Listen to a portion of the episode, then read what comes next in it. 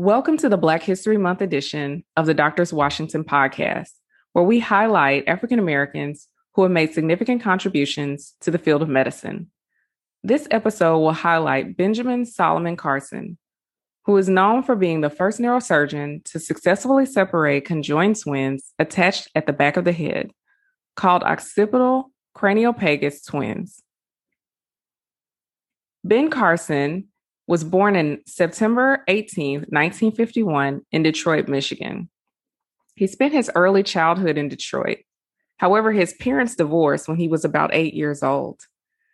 Although Carson showed potential as a student, he performed poorly in school until his mother challenged him and his brother with reading and writing assignments, in addition to their regular schoolwork.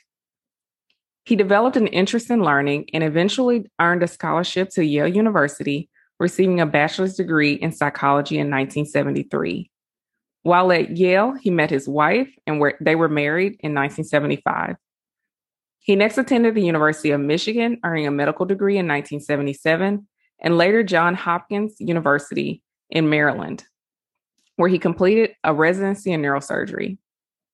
In 1984, after a brief stint as a senior registrar in neurosurgery at a hospital in Western Australia, Carson became director of pediatric neurosurgery at Johns Hopkins. He was one of the youngest doctors in the United States to earn such a title. He later also held professorships in plastic surgery, oncology, and pediatrics at Johns Hopkins. In his successful separation of occipital craniopagus twins in 1987, Carson used a radical approach in which the twins' body temperatures were lowered to the point of circulatory arrest.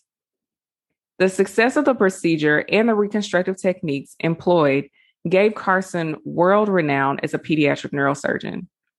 In 1997, in a 28 hour long operation, he led a team of South African and Zambian surgeons in a separation of twins conjoined at the top of the head. Carson was also known for having performed the first successful rescue of a hydrocephalic twin using an intrauterine shunt. The shunt served to drain fluid under high pressure away from the developing brain of the fetus and into the amniotic cavity of the mother. Carson's techniques with hemispherectomy and craniofacial reconstructive surgery were influential in the fields of neurosurgery and plastic surgery. In 2012, Carson published America the Beautiful Rediscovering What Made This Nation Great, a, a work reflecting his growing interest in politics.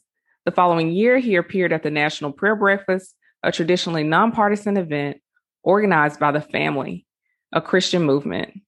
In his keynote speech, Carson was highly critical of US President Barack Obama, who was in attendance, and the resulting media attention helped make Carson a rising star in conservative circles. In mid 2013, he retired as a surgeon, and the following year, he joined the Fox News channel as a commentator. He also was highly critical of the Patient Protection and Affordable Care Act.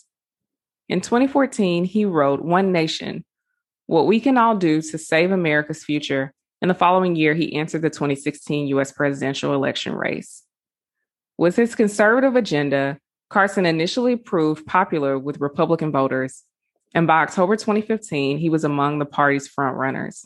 However, soon thereafter, his campaign began to struggle when questions mounted concerning his grasp of foreign policy. He was a vocal supporter of the eventual winner, Donald Trump, who in tw- December 2016 announced that he would nominate Carson to serve as Secretary of the Department of Housing and Urban Development.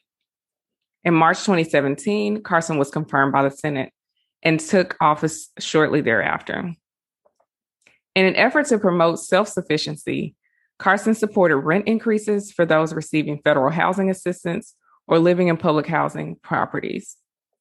This, along with other policy changes, were met with opposition as critics alleged that he failed to understand the complexity of the issues. Despite a groundbreaking career in medicine, he went on to leave the political spotlight with little accolades. Thank you for listening to our podcast. Please like, share, repost, and follow us on your preferred social media platform. Don't forget to check back for our Wednesday weekly episodes. Until next time.